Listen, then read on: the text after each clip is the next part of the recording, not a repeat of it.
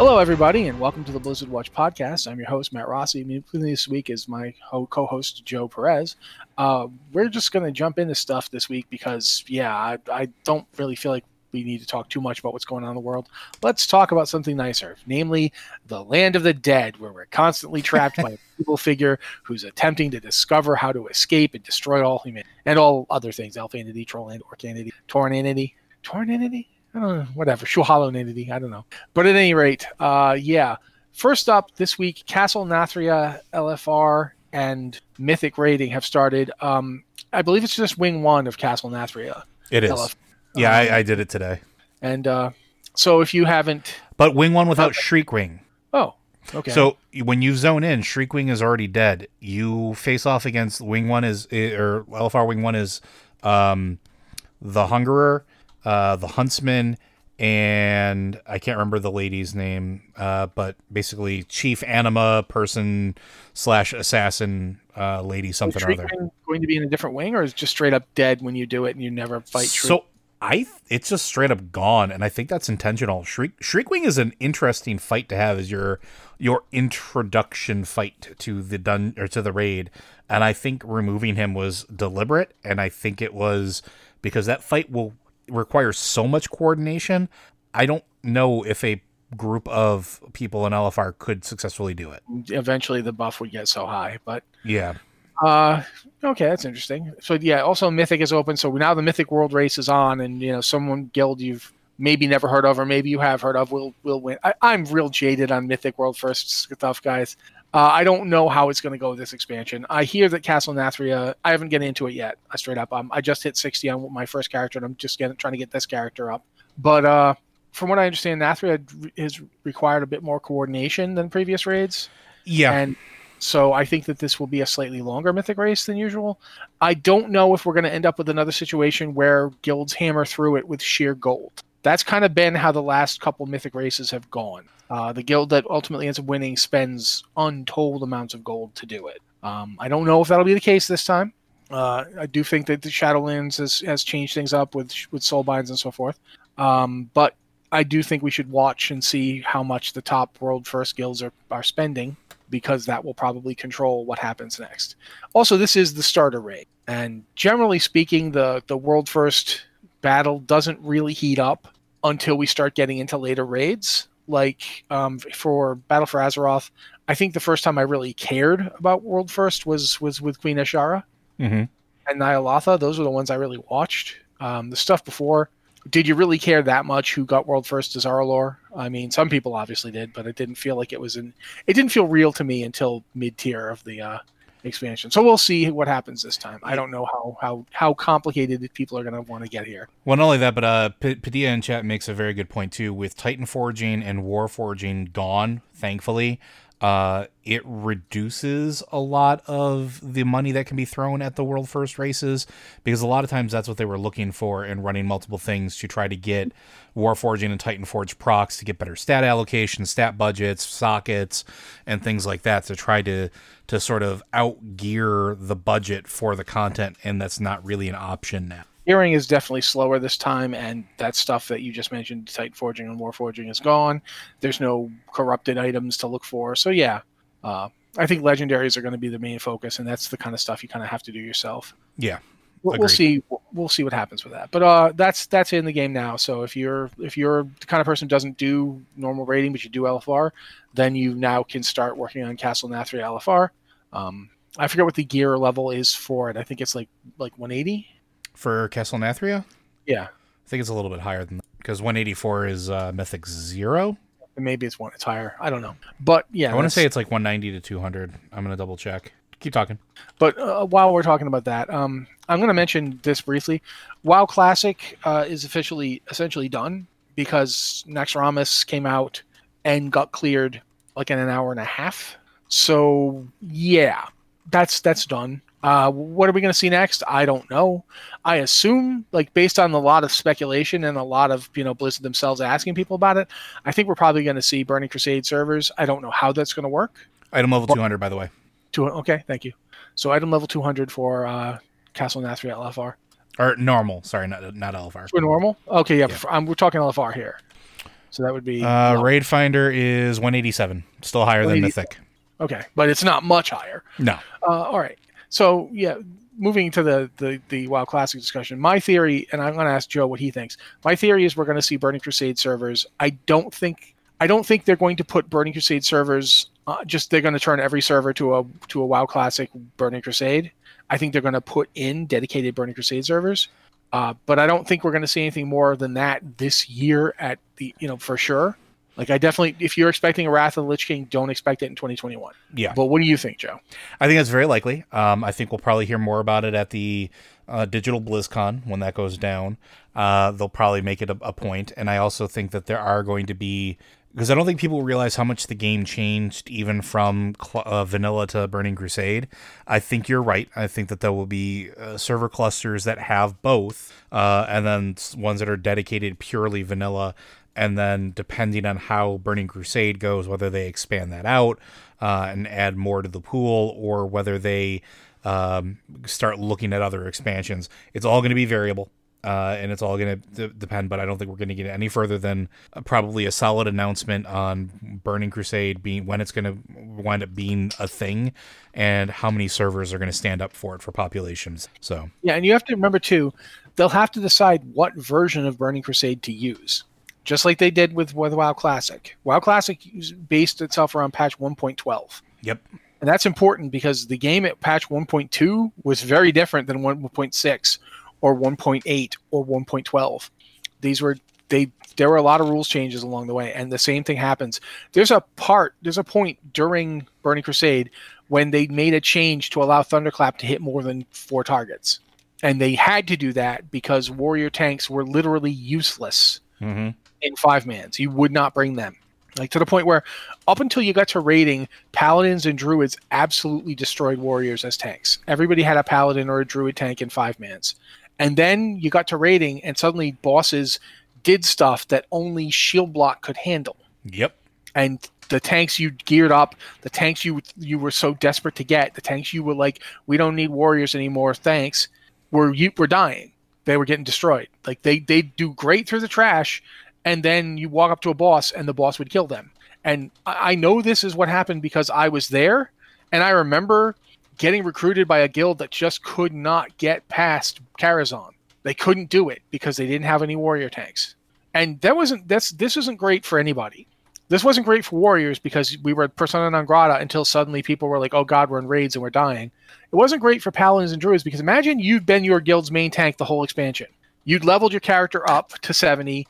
You'd done all the work to carry your character, your your guild through all the, the heroic dungeons to get yourselves ready for Karazhan. You walked into Karazhan, and you started getting destroyed on bosses, not because you were doing badly, not because you weren't playing your class right, because you just couldn't deal with this stupid mechanic that required shield block to push it off the table. That's just was terrible. And that is the kind of mechanic you're going to see. You're going to see. I remember seeing paladin tanks uh, in Hyjal when we were doing the Hyjal raid. One paladin tank we had had to repair his shield after every pull. Like he literally had to get like he'd leave the raid and go repair his shield, or bring like he started collecting shields from other boss fights, or just had I think he had three shields from various raids that he just carried around with him because his shields would just get destroyed. And that's just a really weird mechanic based on one of the paladin abilities. And that kind of thing is going to be there. They're going to have to pick what's the what's the least onerous version of this. Do we just go with like the very last patch like we did with WoW Classic? The reason they did that in WoW Classic wasn't because they, you know, they just thought, well, we'll stick with the. It's because they found a version of original WoW at that patch. mm-hmm. So this time with Burning Crusade, I don't know how they're going to, but I think they're definitely going to have to think long and hard. Okay, how how are we going to do content releases, and how are we like? Let me ask Joe, what do you think they should do for content releases if they do WoW, do Burning Crusade WoW Classic? I don't even know what I would pick for that. Like that's I haven't really given that any thought. I don't know how I would want them to to do that or what I think would be the best way to do that. Because I mean, Burning Crusade was a weird release cycle for content, wasn't it? Like it's been a long time. yeah. Part of the problem was for Burning Crusade. I don't know if you guys, if you were playing like original WoW at the time and you went into the Burning Crusade, you went from a 40 man raid group to supposedly 25 man raids. So you you know you thought, okay, we're going to lose about 15 people. Uh, we're just not going to have space for as many people. I mean, we like I was in a guild that wound up running two raid groups because yeah, because the other thing is the introductory raid of Burning Crusade was a ten man raid. yeah, So they told you they told you you're going to lose. You know, we're going from forty to twenty five, but then they jammed you through a ten man. Yeah, so I mean, I believe that the release cycle, and you can correct me if I'm wrong, but I think it was Karazhan first, Gruul's Lair, then Magtheridon's Lair. I think Gruul's and Magtheridon's were at the same time. They were the first Yeah, I ones. think Gruul's might have been a little like like a week or so earlier. I'm not sure, yeah. but they were basically at the same time. then yeah. we then we had those three those three started and they they were it for uh, at least a few months. yeah until and then Serpentshrine Cavern came after that. Uh, yeah. Then we had not long after that. yeah the Eye came after that. Then it was uh, Battle for Mount Hyjal, uh, then Black Temple, and then finishing off with Sunwell. Uh, But we so- forgot Zul'Aman. Ah, that's right. Zul'Aman was in there as well. Came out after Black Temple. It did. Yeah. In fact, a lot of people were going into Zul'Aman to get alternate gear because they weren't getting it in Black Temple. And the gear was about the same level. Uh, I think it was a little lower than Black Temple, but there were some really good pieces. There was a tanking helmet that uh, that looked ridiculous. It looked like you were wearing a chicken for a face, but it was really good. Uh, I used it for a very long time. Uh, Zul'Aman actually had some really compelling drops, and they were they were at or they were around the same level as Burning uh, Black Temple gear. I think they were a little below it, but not by much. And then that was also because of the badge situation. Badges of justice were, were a thing. Because of that, there was the vendor that that came with the Sunwell, Mm-hmm. and that vendor you could basically for badges of justice you could buy Black Temple level gear. Um, a lot of Fury Warriors were using the two fist weapons that, that that vendor sold because they were just amazing. They were as good as anything. They were they were the only thing better than them that that was in the game at the time because Sunwell hadn't actually opened yet was the the, the Warglaives. If you had the Warglaives, you didn't have to worry. But otherwise, these these fist weapons were as good or better than anything else. I would think for for content, I would actually try and and shake it up where I would put Karazhan out first, and then I'd put out Gruul's and Magtheridon, and I would then stagger it a lot more. I would like make I would have Serpent Shrine come out, and then I would have Tempest Keep come out. Yeah, but the problem- Black Temple and the- Hyjal and Black Temple come out. The problem they're going to run into is going to be the same problem that that they run into right now, which is how quickly the content gets cleared. Yeah, but the, the difference is there's a lot more attunements in BC. Remember, you had to attune to even get into Karazhan. That's true. and then you had to attune to even get into Tempest Keep, uh, and you had to beat both Vashj and Kael'thas to get into Mount Hyjal for a very long time. I think they removed that at some point, but They did, yeah. for a while you had to like get through those two. And and we, I remember my my guild beat Kael'thas the week before they changed it. Like we finally got him down. We were like, yes, we can finally go to Bur- Burning Temple, Black Temple. Next next week, Black Temple's open because you had to go to Hyjal first to go to Black Temple. That's the other thing. Ton of attunements. So there's going to be a lot of the attunements will artificially slow down progression, and you can artificially slow it down more. Plus, while we have had, I, I think you're definitely going to see what you're saying. People are going to blow those raids up really fast. I don't think they're going to be as fast. Well, because they introduced way more mechanics than the. Uh, yeah, like then- think about then- the Kael'thas fight. Yeah. even knowing what's coming, even with all those videos and stuff telling you what to do it, and even with the fact that it's not going to run at like three frames per second, Kael'thas is still like at level. Kael'thas is a fight, man. There's a lot going on. Like you have to have somebody run out and pick up an, a, the proper legendary or get the. le- Like I remember when I was tanking it, people had to run up to me in open trade during fights to hand me the shield because I hadn't, I didn't have time to get it. Like I had to like go pick stuff up. I was busy. So people would run up to me and hand me the shield to fight Kael'thas so that I could. And that's another thing. If you're a druid, you just could not tank Kael'thas. Mm-hmm. That you had to have the shield that that made it you know survivable. And so if you're a druid, nah, tank something else, I guess. So yeah, I I do think we're going to see Burning Crusade, and I think it's going to be staggered out pretty far. But yeah, at this point we're just speculating, so we should probably move on to some other news. And this is actual news, although it is certainly to a degree somewhat speculative. Uh, the Diablo 4 quarterly developers update went live today, uh, as we're recording this on the 15th. Um, if you haven't looked at it, I suggest you go look at it. It doesn't give any story stuff, so it's not exactly spoilers, but there's this is a pretty deep dive on what they're going to do with mechanics. Um, first up, they've iterate they've decided the skill tree system that they talked about the last quarterly update, the way that they're going to work, um, which is basically it's a very similar to like an it's an it's an expanded uh, late 20 early 21st century version of the Diablo 2 system to a degree Uh, if you've played a, a modern game, you, you know what skill skill trees work. This one's pretty elaborate, and they've decided that they like it and that they're pretty much this is the direction it's going to go. From this point on, they're iterating on the skill tree system. They're not. There's no chance of them scrapping it. Well, I can't say no chance, but there's little chance of them scrapping the skill trees and doing something else. It's probably going to be the skill tree, but they're going to iterate on it. One of the things they're doing is changing it so that the the skill tree clusters better.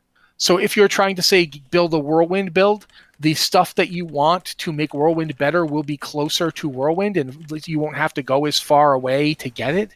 Um, that's one thing they're, they're they're doing. The other thing they're doing is they're putting in respecking. But the way they're doing respecking is going to be familiar to anyone who played Battle for Azeroth and remembers respecking their their Azerite gear. In that it's you have unlimited respecs. You can respec as many times as you want, but every time you respec, it becomes more expensive to do it again. Mm-hmm. And this isn't one that will flush. Like if you don't do it for a while, it will go down.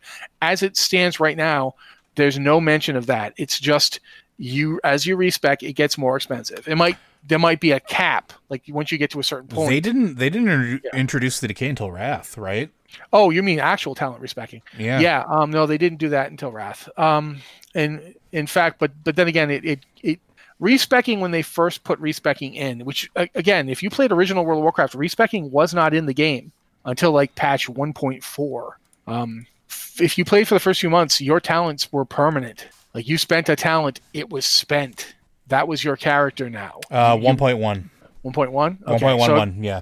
All right. So more recently, recently than I thought. I mean, more quickly than I thought. Because I just remember like people telling me that and being like, "Oh God, I really wish I hadn't taken that talent." But the way this is going to work, you you can always respec, and it'll be cheap at first. So they want to encourage people to take talents and play around. I keep saying talents when I mean skills. It's basically the same thing. You, you take skills, play around, figure out what you want to do, and then when you start getting an idea, oh, I want to do this, then you'll be able to do it. You'll you'll go all in on it, but it won't it won't be free. Like there will be an ascending cost, so that when you are like when you're fully along in the game, you're max level, and you're in end game, you will be disincentivized from switching talents and skills because they want you to develop a playstyle and feel unique compared to other characters. Another way they're doing this, I don't know if did you get a chance to read this at all, Joe, or am I going to like be babbling a lot here? Mostly, I just picked a little bit through it, so I'm I'm going to be relying on you for for the Diablo stuff, my friend. Yeah, that's that's a surprise for everybody. They like Rossi can't talk about you. Um, but to get to the next thing they've done, they they've decided to make stat allocation a thing again. I'm okay and with that. If you play Diablo three, they just allocated your stats for you when you leveled up. They're like, okay, you're a barbarian, you get stronger. Uh, here, they're basically putting it back up to you. And, and one of the things about that is in a role playing game, I was talking about this with Liz on, in work chat today. One of the points she made was that in most RPGs, this is an illusion of choice mm-hmm. because there's really no reason to spend points anywhere but on your primary stat. To that, I say, my Diablo 2 characters say, ha! The point is still valid. Um, yeah, no, Diablo, it, it is. Yeah. If you were pushing, if you were pushing the hardest content in Diablo 2, you spent it where you could get the most damage. Mm-hmm. Uh, that's what you did. Um, if you weren't, then you could do what you wanted. They're they're making the system more like one of the things they did was that you, yes, you're a barbarian, you're going to want strength. They're not, no one's pretending, but they've made it so that both willpower and dexterity do things for you. And you're not going to want to just dump everything into strength all the time. You're going to want to get one of those two things, or at least because willpower increases fury generation. And you want fury generation, you want to be able to do more stuff and dexterity increases crit chance. And I don't have to tell you that you want to critically hit things because that is just we play role playing games where it's wired into us. Critting is good. Um, so, and this is the same for like the sorceress. They they make it so dexterity actually increases mana generation. Uh, so if you're, I guess the the principle is if you're nimble, then you're quick. You're quick both in body and mind, and you get your mana generation back faster. And you know, again, uh, constant like willpower will will also give you benefits, and they're making it so there are te- when you have a skill, you could buy like various skills. There are also skill nodes that basically just make a skill better. Like the example they used was Whirlwind. If you have a higher dexterity, then you'll unlock a special benefit if you take this node. If you have a higher strength, you'll unlock a special benefit when you take that node. So you could actually be a dexterity barbarian who prioritizes dexterity to a degree so you could do stuff that would get you more movement speed and, and quicker strikes. And be like a more crit heavy build. But the strength the strength build would get more critical damage. So if you do crit with that build, it hits harder and does more damage. So that so you could basically play around with building your character, and that's what makes the skill respecking thing more interesting because you could go for a flavor of build. Like there could be strength druids. Like maybe maybe you'll focus more on your shapeshifting and you'll be a strength druid versus being a you know willpower druid who builds around spellcasting. We don't we don't know yet for sure because we haven't seen the whole thing, but that's the kind of thing that could happen. I'm interested in seeing how this works. I think that this making stat allocation is something you actually have to think about, not just oh, I'm a barbarian, so I have an eight int, um, but to really actually focus on what you're going to do and like how you want to build it. That's interesting to me. I doesn't mean it's going to work. We have seen this kind of thing before in various other games, but I am cautiously optimistic about it. There's more to this, of course. There's also the thing that they talked about, and we're going to stop at this point because it's already almost seven, and I don't want the entire podcast to be really talking about Diablo 4. But they've also talked about how they're going to be doing legendary affixes and unique items. Uh, they don't want to do. seen unique items since Diablo 2, right? Like there weren't. There, there weren't. There are uniques in Diablo 3. Were there? Yeah, most of them are weapons, but no, there's like unique helmets and so forth. Absolutely, there are. Huh.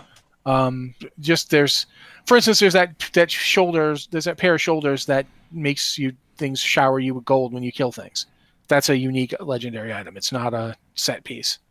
Oh um, yeah, well those are those are unique legendaries. I think were a little bit different than what I'm thinking. Because yeah. like in Diablo 2, unique items were their a class all of themselves, and it looks like they're bringing that back. Yeah, but it's still basically the same thing. Just because they they they made sure. legendary items, it didn't change the fact that they were basically still the same. It, it's basically that, but by making them absolutely by by going a lot of the stuff they're doing here the, with the unique items, with the way legendary affixes are working. I, I think again, Liz and I were talking. I think Liz had a good point that it feels like they're trying to slow the game down a bit because one of the things about Diablo three is it's an extremely frenetic game. Mm-hmm. It, you don't have there's not a lot of time wasted on stuff like um, I want to like I, I need to decide between you know attributes. Nope, you you just get the attributes. Um, it, it isn't until you start getting paragon points you make any actual choices about where you spend them. And there's a lot to that idea that this is this definitely feels like a game that is slowing itself down a little bit and bringing more variety into player choice. It's kind of amping up the RPG elements of Diablo, whereas Diablo 3 was definitely a game that sort of stepped like away from them a bit. In a way, Diablo 3, especially with uh, torment levels and with the uh, greater Nephalem rifts, Diablo 3 is a roguelike. Like if you actually stop and think about it, Diablo 3 in a lot of ways is a roguelike. Yeah, yeah, kind of is because even like no matter which way you slice it, like especially adventure mode, it really does play like a roguelike, doesn't it? Yeah. And this is kind of moving away from that a little bit, which I think is a good move because um you're not going to beat Hades. Uh, don't try. Uh, maybe somebody else can at this point, but I don't think Blizzard is the Blizzard is not the kind of company that's going to deliver that sort of agile. Yeah, I mean they even they even moved away away from that a little bit with Torghast too. Yeah, and I think Torghast to a certain degree is actually a good example of how Blizzard excels at development. Um, I think Torghast is one of the best things they've done, but that's got nothing to do with this. Um, my point being that with with the changes to everything that we're seeing, it definitely feels like Diablo 4 is going for a slightly more measured, more role playing game approach. It still feels like a Diablo game. I mean, it's I don't think you. I don't think I'm going to be naming my barbarian, but then again, they are bringing in customization levels that that are unheard of to a Diablo game. And we named our characters in Diablo too. Yeah, but you were doing it even though you, you all looked exactly the same. Yeah.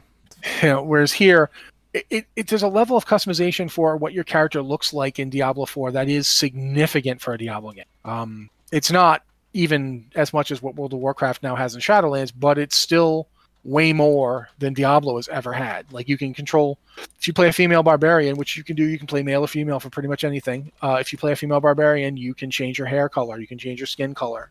Um, obviously, they're all human, because my dreams of playing a demon in Diablo are, you know, never going to actually happen. But yeah, it's it's interesting. Uh, I I think in general what we're looking at for Diablo Four is a game that it, that's taking it a little slower and is trying to get back to its roots to some degree. And its roots being Diablo 2 because nobody counts Diablo as the roots of the you know Diablo 2 is the game that made Diablo what it is. Um, as I, I remember once saying, even if Diablo 3 is is legitimately, even if you honestly think Diablo 3 is better than Diablo 2 in every conceivable way, that's like saying, well, this modern band I like is better than the Beatles. It doesn't matter. Even if you're right, even if everybody in that band is way better than the Beatles, which I can't prove, and that's completely subjective, but it wouldn't matter if you were right because they're not the Beatles. The Beatles are the Beatles.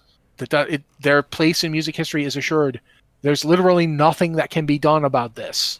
And in much, it's like saying, you know, I don't like J.R.R. Tolkien. I cannot like J.R.R. Tolkien. All I like, who cares? He still wrote the books he wrote. They're still out there. They're still Titans. Dune is still the most one of the most colossal science fiction books of all time, no matter what you think of the writing of it. And to a degree, that's Diablo. With Diablo 2, Diablo 2 is that game. And it's not a surprise to me that they'd want to bring some of the feeling of that game back. A lot of people still love Diablo 2. A lot of people are still playing Diablo 2. Mm-hmm. So if they can make their new game resonate with people who liked Diablo 3 whilst also bringing in people from Diablo 2, this is not a surprise to see a company do this. Um, We've seen it as recently as you know Assassin's Creed Valhalla tried to harken back to Assassin's Creed Origins, and it tried to harken back to games before Origins. It tried to harken back to like Assassin's Creed Two, um, because those games have a built-in audience that really love them, and you're going to want to try and bring those people back. It's it's logical. But I think that's enough on that. Uh, did we have anything else? Uh, I think that's really about it. All right, then. Uh, at this point, we will do that thing where we move on to the questions and emails. A lot of these ones actually came from our Discord servers, so thanks to you guys on Discord. Uh, if you have a question for the show, first off, you can email it, and please do because uh, it's a wasteland of Lore Watch questions in there right now, guys. I and I, I considered stealing a couple, but I didn't want because that's mean.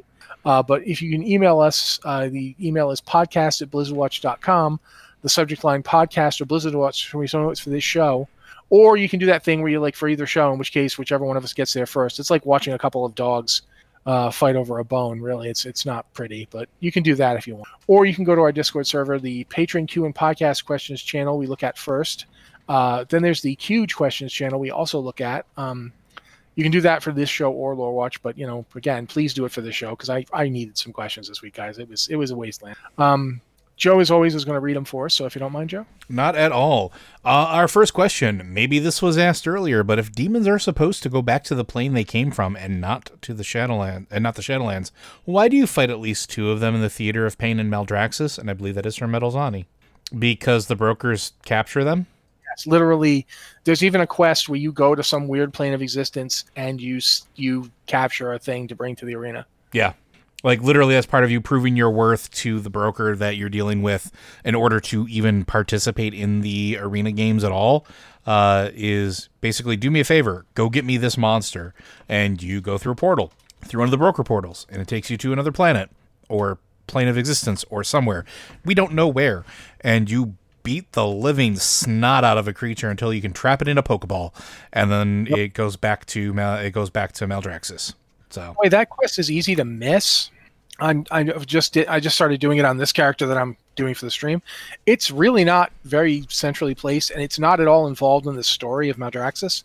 But I recommend doing it because a it gives a really good weapon for the level, and b it's very interesting to see Maldraxxus not as a place where all these machinations are happening, but just the rank and file of Maldraxxus. What are they up to?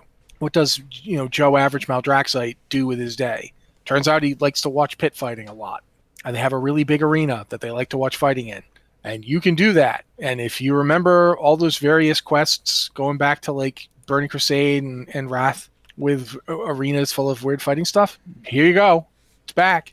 So yeah, I, I, definitely recommend doing those. But yeah, there's like also like there's other stuff in those fights, not just demons. There's also like I mean, there's weird. There's like scourge dragons. They're actual dragons. They're like like um like Sapphiron type dragons, ones from Azeroth type things. They're there. You fight one of them. So yeah, it's it's a, it's an interesting thing. Yep. Uh, the next question, question for Blizzard Watch. Greetings, you watchers of the Blizzard. Two non-lore questions for you. Uh, if you could assign a music genre to each zone in the Shadowlands, what would you pick? If you could have a follower to adventure with you in Shadowlands, who would you pick from the past to adventure with? Thanks for everything you do, and I believe that is from Riptide. I think name is above the the question. That's who it's from. Ah, I apologize. So that one's from Metalzani. The first one yeah. didn't have a name associated with it. I apologize. So yeah, uh, music for each zone. That's a tough one. Draxus is some form of like you know like hardcore about heavy metal band. I mean, yeah, it, it's it's basically the cover of every Iron Maiden album ever created. If you just look around Maldraxxus, actually go to like um Yeah, I guess Iron Maiden is a safe one to go with. There's yeah, more- I'm trying to be safe. yeah, like Man- of War or something. I would probably go with from Aldraxis, or one of those bands that let let's be completely honest, one of those bands that Samwise likes to do cover art for. Because that's basically it. Yeah. Yeah, that's so. Yeah, I think I definitely think that you'd go with some kind of metal song. Bastion feels like it's soundtrack music. Like you know how every Like movie scores almost. like two steps from hell comes out with like a song that gets used in the commercials for like every movie for the past 10 years like do do do do like if you remember the black widow yeah. uh, yeah. trailers that were coming out that music that's bastion sweeping orchestral sounds like somebody's about to fight somebody else like that kind of thing that's definitely for, for me that would be bastion um I would actually think I would go with Kings and Creatures for them. I actually listen to a lot of soundtrack music, so I, I, I actually have some, like I said, Two Steps from Hell, or or Kings and Creatures do do a kind of stuff like uh yeah. I would say I'm gonna actually say I would go with Audio Machine, um because they they do a lot of that. So yeah, I would go something like that. That's that's Bastion for me. What do you think? I tend to I would tend to agree. I don't think I have a better uh answer for that. I think that fits pretty well, actually. Ardenweald. Um, part of the problem here is that the music for Ardenweald is pretty perfect for Ardenweald, so um, I, I almost just want to say that, but I'll try and, and not do that.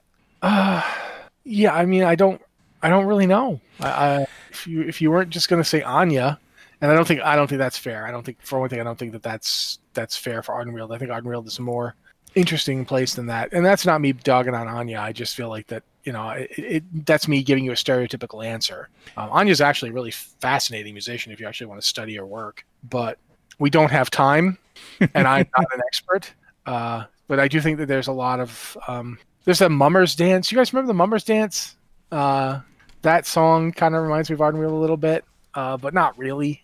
Uh, yeah, I'm have, I'm drawing a blank on Ardenweald. What do you? What about you? Buddy? So Ardenweald is a weird mishmash, and it's a hard one to place. And I think about s- some of this. A, I don't want to say a lot, but I've been thinking a lot about how well the music fits with Ardenweald. I normally play with music off in game. I don't this expansion, um, but I, I get this almost like folksy cinematic vibe from it where everything is very expressive uh, all of the npcs you interact with are very expressive everything has a sort of uh, whimsy or tension to it and it feels very almost like if you were watching a movie Yes, something like that. Or if you wanted to go something a little more cinematic-y, um, anything you you look towards like from like the seventies, uh, it- almost like any of those would fit really well because there's this intersection of like folksy emotional music and then some of them crescendo into uh, big sweeping climactic moments and it fits. So like your classic bob dylan stuff uh some of the uh, you know original paul simon stuff um things like that seem to actually fit well with the cadence of the zone uh but that's just my two cents For me, the Maw is "Come On Eileen" by Dexy Midnight Runners. Not kidding. Go that song sometime. Like it's actually really hard. You actually get the message. I know that it sounds like "Come on, Eileen." Oh, I swear. But here's the thing. Here's gonna be a little bit where Matt sidetracks into music stuff. Dexy's Midnight Runner is basically a band named after Speed. yeah It's Dexedrine. Yep. That's what they're called, Dexy's Midnight Runners. It, it, the song "Come On, Eileen" is about the you know realizing that your life wasn't going to go the way you wanted it to go, and that you know you and this person could be in love, but you were never going to have a good life. You were just going to always be where you were. Like, let's run away from this. It's kind of like when people said they wanted "Born to Run" to be the soundtrack for like New Jersey. They wanted it to be the official music, and and people had to point out Born to Run is about how craptastic the place they are is and how they should escape it. That's that's what you know. Come on, Eileen is about. Let's get out of here. It's it's it's terrible here. So that's why the Maw for me, it's come on, Eileen. It's straight up. I wasn't being sarcastic. and And uh now you know that Matt knows more about Come on, Eileen than you expected. Runner up for that was going to be Big Country. Yeah In a big country, Yeah, Seriously, the Maw is one of those places. It's you know music about how much you want to get out is the kind of music that works for the Maw. Yeah, I would agree with that. Revendreth for me is straight up 1995 alt rock. Like no question about it. It's all about vampires and angst and emotion and and sin and decadence and I'm revolution. Here, here's a song, and I don't know if this agrees with you or disagrees with you. I honestly don't know. So here is my my pick for Revendreth. Black number one. Okay. Black, black, black, black number one by Type O Negative. Yeah, Type O Negative would definitely fit into that. That was like '93 alt, alt metal. Yeah. But very much one of those bands that you know you always ended up hearing at every. You know, I'm just gonna admit it. I went to some LARPs. Okay. Oh yeah. No, if you went to if you went to Vampire LARPs, that was on the soundtrack 100 percent of the time. I remember like going to see. I was going to a vampire LARP directly after a group of us went to see the vampire movie with Bill Paxton in it. Um, do you remember it? I do. Name of the movie. Can't remember it, Uh, but not the name. But I know what you're talking about. yeah, and we went to see that movie. Then we went to LARP, and I was like, "Yeah, I'm done LARPing. I'm never gonna be like, I'm never gonna feel less than awkward. I just don't feel right doing this." But yeah, Type O Negative is my pick for for Revendreth. Yeah, and and- but it, it, it, it fits right into that because and this is my music nerd nerddom because I've been for for a little fun fact about me I've been playing guitar for 32 years now, uh, and I actually fronted a ska band in the 90s because I was a weird kid. Uh, but the 90s was very much like this this alternative to thing. It was very very big and it was uh, alternative to metal, alternative to rock, uh, alt rap was starting to become a thing, alt hip hop was starting to be a thing. Trying to like explain like the way, the way alternative changed in the '90s. It's like in 1991, uh, a band called Mr. Big put out a song called Oh, do you want to With You. do you want to hear a fun was- fact about that song? Sure. It was recorded in my childhood home. Okay, I'm sorry to hear that. but that was like the biggest song in the world for a little while. Yeah, it was. It And really why- was. Why don't you know what it was? Because a band called Nirvana happened. Yeah. And the 90s didn't know how big Nirvana was going to be for like a year. They had no idea. After It Smells Like Teen Spirit came out, people were still trying to put out other kinds of music. And it just sort of did not happen. Without that event, bands like Pearl Jam would never would have broke. You never would have heard of REM. REM was already out and putting out songs way before that. They were like putting out stuff in the 80s. But most people today wouldn't know who they were. Yeah, until you get to their '90s albums, and then alternative rock really opened that up. But that's that's what Revendreth feels for me because that's sort of what's happening in Revendreth. It's this this cultural revolution that is starting to happen because it's been perverted, it's been uh, twisted from what its original form was. So every single time I'm in Revendreth, I have like literally like the soundtrack to Empire Records going into my going on in my head. Like it is 100% like alt music across the board because it just to me it fits that zone. And we haven't even gotten onto the uh, the adventurer NPCs that you would go with either. So I mean, I'm not sure what you're asking me. Like, like characters from WoW. Yeah, I think that's what they're asking is like if you had a uh, if you could have a follower to adventure with, basically if you could have a party like you do in like Dragon Age or any of the RPGs where you get to bring somebody with you, uh, who would you pick from the past to adventure with? And let's let's keep it to like WoW, just because we get really weird and existential if we go real life on this one. Uh, Huh. Ah, I, I guess maybe Cairne Bloodhoof. Yeah. I mean, I've Cairne since he died. That's one of the reasons I stopped really playing my Tauren. I tried to pick it up, but with Cairne gone, the horde changed, and it's not Bane's fault that he didn't wasn't really able to stop it because Bane is just Bane. Uh, Cairne was the old bull. I'd be interested to see what you know. I first off, I'd be interested to just get to see Cairne again. Quite frankly, I feel like that needs to happen for Bane's healing. Uh, Cairne should show up and be like, "It's okay, son." Uh, but yeah, I, I think Cairne Bloodhoof. I would like to see Cairne again. I honestly would love to go with one of two characters, and these are both Pandaren. Either Li Li Stormstout, because I absolutely love the infectious, uh, inquisitive, don't back down, scrappy do nature of her as a character, and I think that she just approaches things in such a amazing way. Uh, you know, it. I think she would be absolutely fantastic to be adventure with, especially now in the Shadowlands or Lorewalker Cho because we're gathering history. Yeah, but do you remember what it's actually like to go to places with Lorewalker Cho? I loved it. I Yeah, absolutely pushes- loved it. Well, You know, canonically, Lorewalker Cho is the cause of all of your problems. Yes, but also So am I. So I'm okay with it. I push buttons when I see them. Possibly you're going to say the Peppers guy. Uh, yes, he is. Uh, which is still my favorite quote in the game. Yeah. Um, but yeah, it's it's. I don't know. Like I think the I think those would be my picks just for for that because I'd love to see Lorewalker Cho gathering stories that he had never heard before. So, uh, and uh, Audio Luke I, in chat is saying Medan, but I almost want to kick him out of chat for that. You're lucky, sir. yeah, I hadn't even thought of that. Honestly, I'm going to be upfront here. I would like to bring Medan back into canon in a different way. Give give him some love and attention. One thing, I don't think he'd be Medan anymore because I don't like the idea of Medivh and, and uh, Garona having a baby. That just seems weird to me. No, uh, but they could approach it differently, right? Like it, they well, could. I, I would like the idea of you know she just had a kid. She named him after Medivh because they had a thing. They were like you know there was a period of time where she knew him and you know was dealing with him. Maybe she you know, liked him. I don't know, but she you know I'd like to see Garona as a mom. That would be fine. For one thing, WoW needs more moms.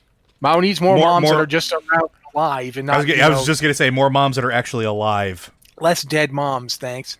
Uh, but also, I feel like the idea of a character who's trying to figure out what he wants to do with himself and like what you know don't doesn't have to be the guardian of Tirisfal. That that whole thing you know, he, he got this this I'd say he got the special power up for an emergency, then he passed it on to the Tirisfal because that's what happened. And honestly, and, like the idea of dealing with with uh, mixed race uh, offspring, and we talked about this. I think uh, I think we had a question here a couple months ago, uh, and I think we also had a question about it a couple months ago around the same time on Lore Watch about canonically like can races diff- the different races breed uh, or or have offspring together. And I'd like to actually see that addressed with with some of that. I'd like to see you know what happens when Azeroth becomes the melting pot that it's been basically poised to become for how many years now? Like yeah, there's stuff you could do with it. It would be interesting, and I definitely think you could do stuff with Garona and her kid. Mm-hmm. I just don't. I have never been a really f- big fan of that whole revelation that you know she and Medivh. No, we can skip that. That that could be that could be a non thing. That's fine. Or, or, if you really feel like you need to preserve it, then fine. But I, I, I would, if I were doing it, I would get rid of that. If you're if you're but listening, I, Blizzard, you got a good writing core. Let the, let them redo it. Let the.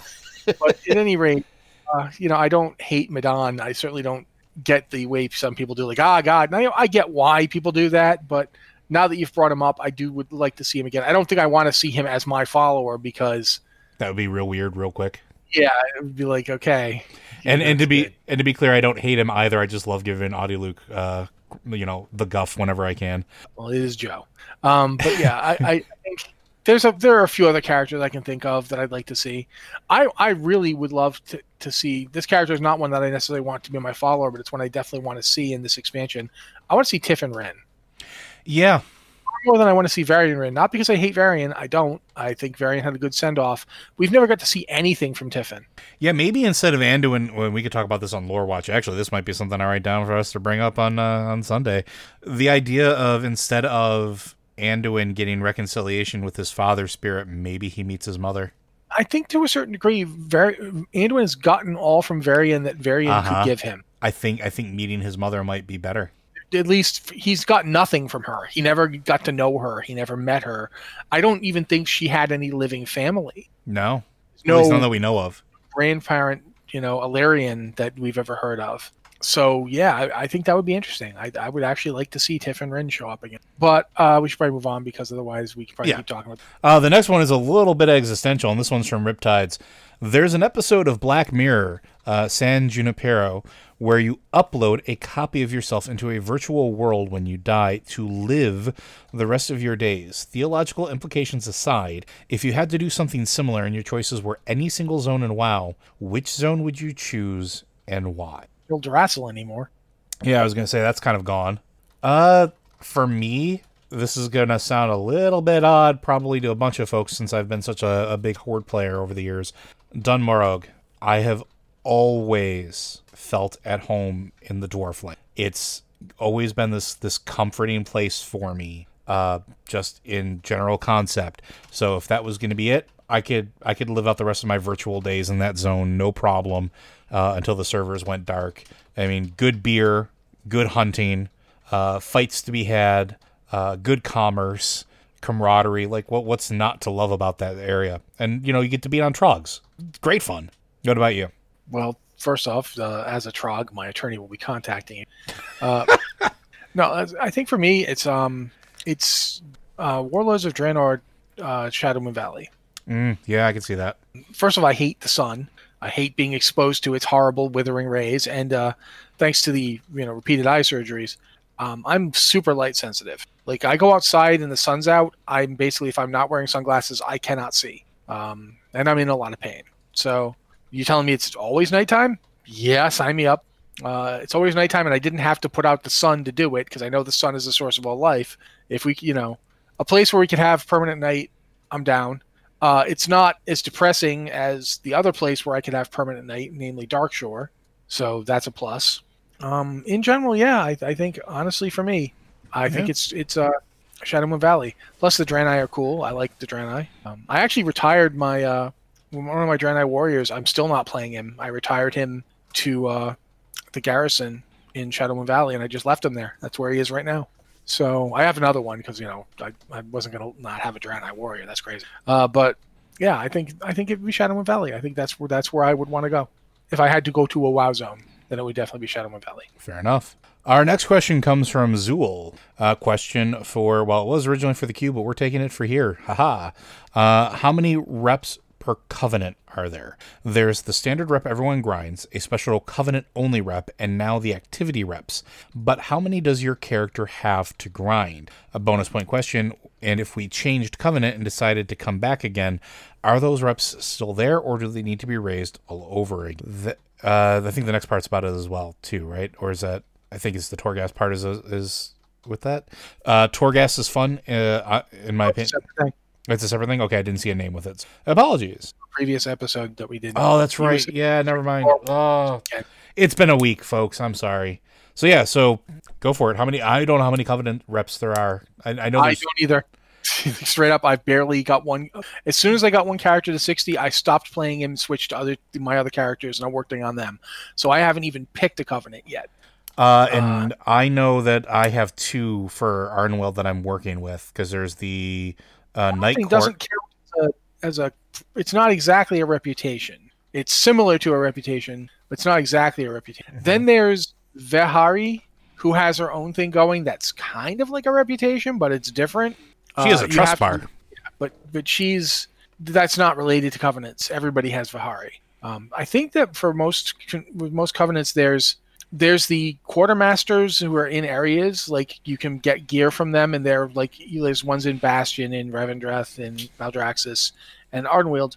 I don't think they're specifically covenant related, but they are reputations that you get. Yeah, I think um, there's one. I think there's there is one specific for for your uh, your covenant, right? And then there's the armies of essentially because if you look at the the reps that you earn for going out and doing the the quests for all of them, it's always like it's the resistance for Revendreth. It's uh, I forgot what the army is. The the military force of Bastion is called. It's the the Wild Hunt for Ardenweald.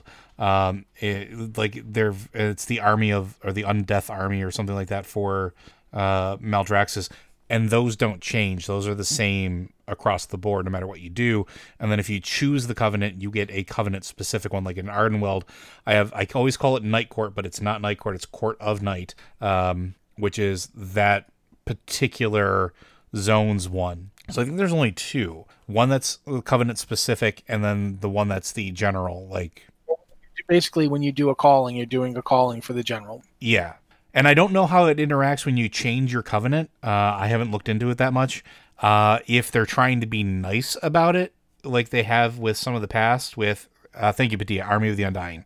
Uh, in the past, when you faction change, they would try to do an equivalent uh, reputa- rep, rep. Wow, I cannot talk today. Uh, they would try to make a, a cohesive rep switch. So like, you know, X would translate into Y on the other side. I don't know if they do that now because uh, I don't plan on changing my uh, my covenant, but it's definitely something to look into. If they're nice about it, it would just transfer over. If not, you're probably gonna be grinding again. So yeah, I don't know anything else to add to that one.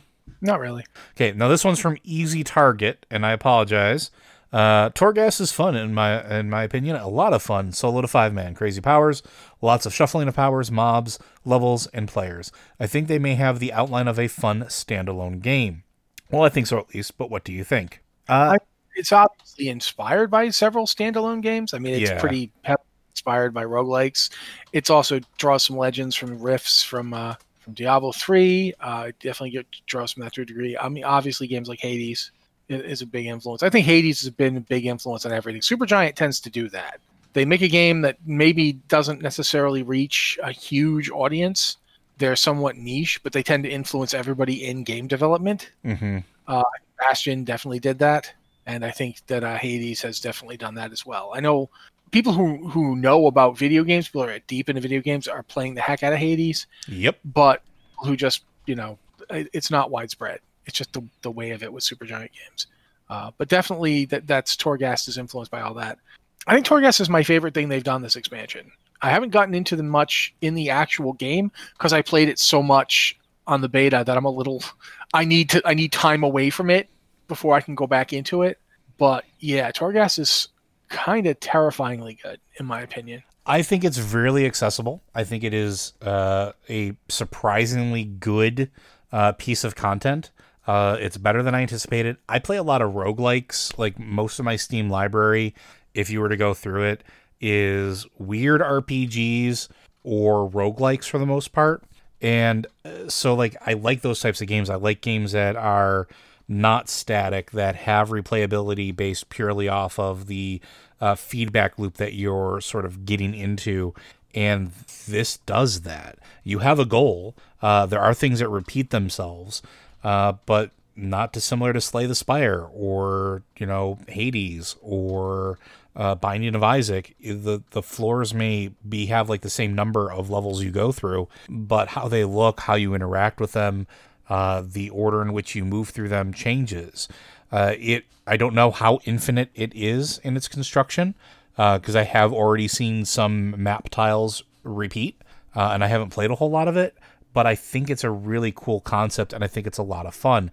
My only gripe with it is I wish you had more than two sections a week to choose from, uh, as far as like what you're going to do your runs through. Uh, because I've seen what is it, the Shatter something or other, multiple times at this point, and since the expansion came out, and I haven't seen. I think I, think missed the Soul Forges.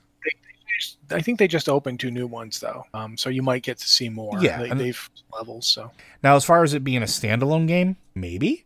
Uh, I don't know if it's enough of a concept to break it out all of it on its own uh, for Blizzard to really invest in, especially when the roguelike market is incredibly saturated. Uh, I mean, Rogue Legacy 2 just came out, Spelunky 2 just came out. Spelun- those are both roguelikes. Rogue Legacy is one of the definitive roguelikes. Um, ooh, excuse me. Uh, Binding of Isaac's getting a new content update. We just talked about Hades, um, Crypt of the Necrodancer, the Hyrule uh, Necrodancer version. Like, there's a ton of roguelike games out there. Does Blizzard really want to creep into that market? They could, but would it be would it be as good as Torghast is in context of WoW? Because you're you're onto something with that statement. I think that Torghast works pretty well as like a, a, a unique form of, of solo to slash group content. It takes a lot of what we've seen in pre- in previous stuff, like the rogue, like the Mage Tower, and the the um, horrific visions, and makes it a full fledged feature that works pretty well and can and has expandability. Uh, but in terms of it actually just being a game, I mean, maybe you could make it a mobile game, but I don't think it would it wouldn't feel as good as it does to take your World of Warcraft character into Torghast. I think that that's the, the place where it reels best. Yeah, and I think I think part of it also is because we have a connection to Torghast in context of WoW, which I think plays into it a lot. Because when we're going in there, we're going in not just for like the fun of it, which you can do, but story wise, your character has a reason that they're going in. They're trying to rescue or get information or spy or do whatever. Uh, and it sort of ties into the greater universe. And because of that, I think it gives it a little more legs without overdeveloping the feature. So uh, I, I it could, but I don't know that it ever would, and I don't know that it would. Quote I- Ian Malcolm. What's that? Quote Ian Malcolm. you know, our your scientists were so busy trying to figure out if they could, they didn't stop to think if they should. They should. Yeah, that's a really should good one. They do, should they do this here? I don't think they should. I think Torghast is in a really good place, and that's the place it should be. Now that said, we did have a question a while back about other genres we'd like to see Blizzard get back into or get into for the first time.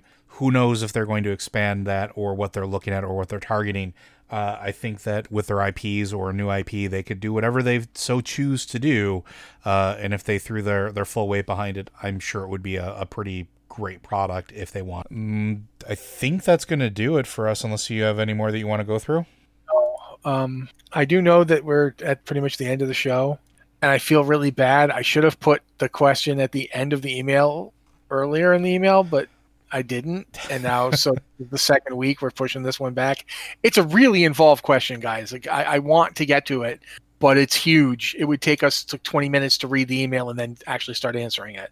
Um, so this is on me. This is my bad. I'm sorry. I, I wouldn't say that it, we sometimes we are we are blessed with a uh, a, cornucopia of questions from you, our listeners, and thank you for that. Uh, but Blizzard Watch is made possible due to the generous contributions at patreon.com slash blizzardwatch. Your continued support means this podcast site and community is able to thrive and grow. Blizzard Watch supporters enjoy exclusive benefits like early access to the podcast, better chance at having your question answered on our podcast or the queue, and an ads-free site experience. Thank you, Joe. Uh, again, guys, if you have an email or a question for the podcast, you can get it to us either by emailing it, uh, podcast at blizzardwatch.com with the subject line podcast at blizzardwatch so we know it's for the show, or you can use our Discord server. We have two channels open uh, the podcast queue and is it podcast queue? No, it's Q and podcast. And I don't blargity blarg. They're, they're remember. labeled. They're labeled clearly. uh, patron Q and podcast questions. There, I got it. Just need a second. Or you can go to the Q questions channel. Either of those will work. Um, we take questions from both of those. This has been the Blizzard Watch podcast. Uh, thank you guys so much for being here with us and uh, for being active in the chat, which is you know really useful. Thank you guys for that. Um, we're going to be here again next week. Um, I do know that the holidays are coming up, but I don't think Tuesday is a bad day on either of those. So we're probably just going to do the show as normal. If something comes up, we will let you know in advance. Uh, I wanted to put that out there. I know for a lot of people, this is going to be a really weird year, holidays wise. Um, for me too. So we're going to keep that in mind. There Uh, is we- one other thing I would like to add too. We are coming up on our 300th episode of this podcast, which is mind blowing for any podcast that has ever existed in the history of time. Getting to that level of of interaction, having that many episodes is incredible. Uh, I kind of want to do something special for that 300. So you, our listeners out there, if you have something you'd like to hear or something you think would be fun for our 300th episode, let us know, and we can see if we I can do something. do it. I'm kidding. um, and before anybody says anything, uh, the one the one caveat is having Ann on is always going to be in in any capacity with it is going to be probably a no go just due to the nature of how the industry works. Uh, anybody who guests on any of our podcasts when they're where they're tied up, especially with uh, Blizzard, we have to go through a ton of, of vetting, even with history. So that's the one thing. Please don't ask for. We'd love to have her back, but that's a really difficult ask. Yeah, thank you guys for listening to the show. Uh, we'll be here next week.